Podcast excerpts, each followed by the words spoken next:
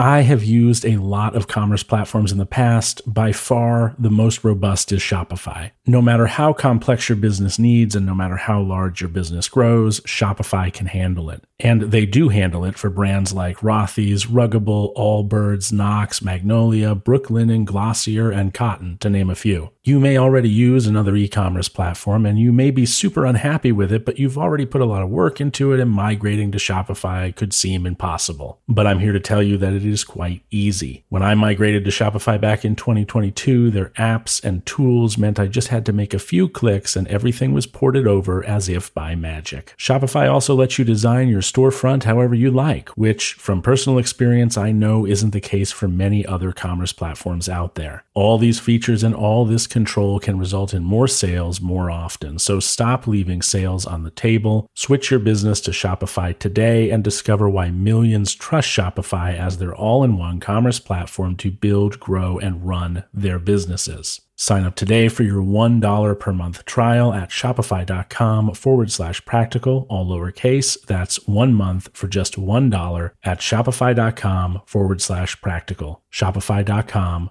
forward slash practical. Seed DS-01 is a daily synbiotic, which is a probiotic and prebiotic formulated to provide benefits for gut immune function and whole body health. I take it every morning before I eat which is when it works the best. And I have noticed a big difference in my digestion, regularity, and even my skin. It's nice that this benefit comes in a small package that needs no refrigeration and really is just a couple of simple small pills. You also get this cool little travel vial in case you're traveling, so you don't have to stuff a bunch of loose pills in your pocket, which is nice. It's also nice that this product is so rigorously tested from a scientific perspective, which makes seeds probiotic research, development, and innovation programs a lot more trustworthy. So trust your gut health to Seed's DS-01 Daily Synbiotic. Go to seed.com forward slash practical and use code 25practical to get 25% off of your first month. That's 25% off of your first month of Seed's DS-01 Daily Synbiotic at seed.com forward slash practical with the code 25 practical. If you would like to get rid of those ads, you can do so by going to stoicismpod.com forward slash members. And for just $6 a month, you get seven episodes a week, all ad free. Again, that's stoicismpod.com forward slash members.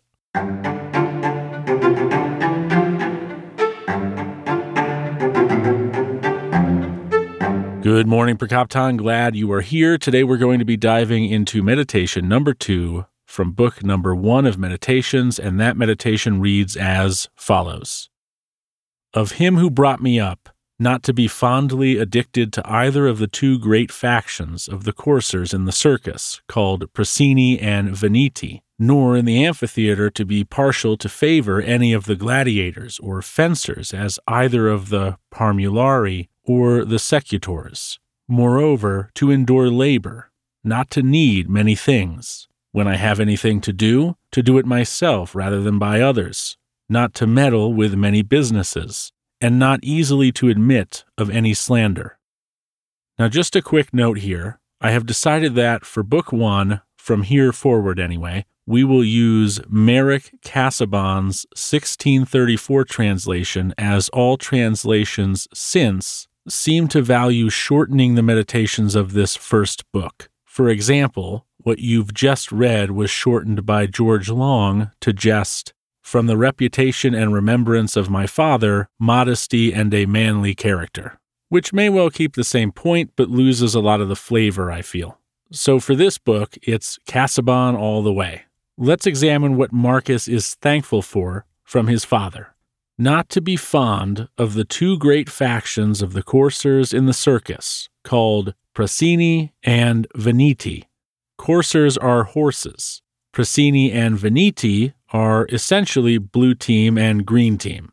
And this thread of not choosing sides in sporting events is carried through to the next line nor in the amphitheater be partial to favoring any of the gladiators or fencers as either the Parmularii or the Secutors where Parmularii and Secutors, which I may very well be pronouncing incorrectly, are different types of gladiators. And while I'm not completely clear on this, it seems that the various classes of gladiators, let's say ones armed with nets versus those armed with sword and shield, also had some social, cultural class ties as well. So it might be that what's being got at here is that Marcus should refrain from feeling any particular way about any particular team because feeling this way or that about this team or that team, or about Team A and not about Team B, could suggest that he favors all those associated with one team over the other. Of course, his father wouldn't have been teaching him things relevant to being an emperor because I don't believe that his father had any idea he would ever be emperor.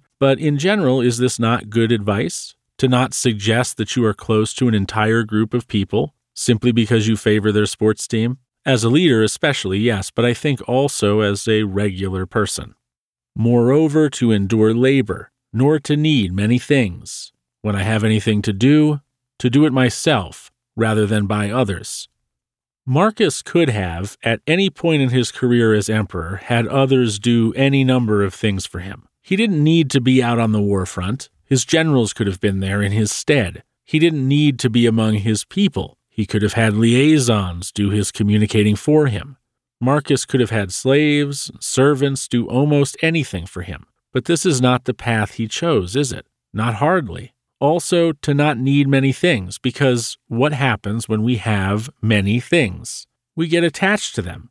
It becomes difficult to move with wisdom when you are knee deep in the bog of eternal stuff. You may need to be older to get that labyrinth reference, so if you didn't get it, please go watch the movie. But for those of you already initiated into that masterful classic, do you remember when Sarah was in the junkyard, trapped in a room that looked just like her room but wasn't actually? And that dirty old woman kept handing her things that she liked her stuffed animals, her toys, etc. This was a terrific analogy for the distraction that things can become. And not just distractions, but also immobilizers, killers of clear thought and progress. They are like a swamp or bog of eternal, well, you know the rest. And if you don't, like I said, watch the movie. Hashtag Team Hoggle. Not to meddle with many businesses, and not easily to admit of any slander. In other words, to mind our own business, or at least not to insert ourselves into the middle of the business of others. You have a family member that does this, no doubt, someone who just cannot help but stir the drama pot by sharing opinions you didn't ask for and advice that's likely to turn whatever dumpster fire you're dealing with into a towering inferno of flames that are likely to result in a scorched earth ending? Does that family member sound familiar to you? Marcus learned not to get involved in the private affairs of others when it wasn't appropriate to do so. And then lastly, to not admit of any slander. This could be read a few ways, I think, at least as I read it. I'm interpreting it in multiple ways. First, it could be that Marcus shouldn't admit to any slander that he's participated in. But that doesn't seem very in line with anything else said in any of these books. I can't think of a single meditation we've covered so far that has said anything like, if you say something shitty and you get caught saying it, deny it until you're blue in the face. So that's probably not what is meant here. The second way I can see is not to admit any slander into his conscience, as in, if you hear someone talking shit, try not to allow it to inform your own opinions. Don't admit that slander into your mind so that it might cause you to assent to untrue impressions about people or situations. The last interpretation I can think of is not to be easily convinced by someone using slanderous language that the thing or person they are slandering is actually deserving of such slandering. Dave is a total jerk, a complete loser, in fact. Dave slept with my wife. He can't be trusted. Don't immediately take this person's slanderous account of Dave to be enough to consider it truthful. But maybe if 20 people say the same thing, that's where the easily comes in. At some point, there's probably enough of a consensus to make a call, but don't make that call too early. So, from his father, Marcus has learned a lot about not jumping to conclusions or having his view of things colored by people, events, and words that may just be mean spirited and dishonest. We've talked about before that we shouldn't assent to impressions we don't have enough data to know are or aren't true, or at least are or aren't likely true. I often give the example that our friend is late for dinner, and we jump to the conclusion that they are a flake, they don't respect our time, well, we don't know that. They could be stuck in traffic, right? But we don't know that either. So we should avoid assenting to anything other than our friend is late and we're unsure why. Marcus's father seems to have taught him this early on. So just from his father, Marcus has learned, and we have learned now, not to become overly passionate about sports, for doing so might suggest some sort of deeper favor that isn't there not to avoid work, and not to assign things that are difficult to other people simply because, perhaps, we can. Not to acquire a great mountain of things because those things can trap us and make us less effectual or useful to ourselves and the cosmopolis. Not to mind other people's business, to keep our minds to ourselves unless we reason it is appropriate to do otherwise. And lastly, not to easily believe what we hear of others, for what we hear may or may not be true. And if we come to believe it too quickly, we may become the sort of person who makes a long series of decisions based on inaccurate information. And imagine the damage that might do. Imagine the damage that might have done for Marcus as an emperor. And to wrap up, I hope you're beginning to see why I chose to skip this book at the start of the podcast imagine trying to make any sense of some of the things that we're talking about in this meditation if your first exposure to Stoicism were this first book. I also hope, as we work through this book over the next many months, that you learn many of the things that Marcus learned so that when you create your own meditations and it is passed on to the world, perhaps others will learn the same from you.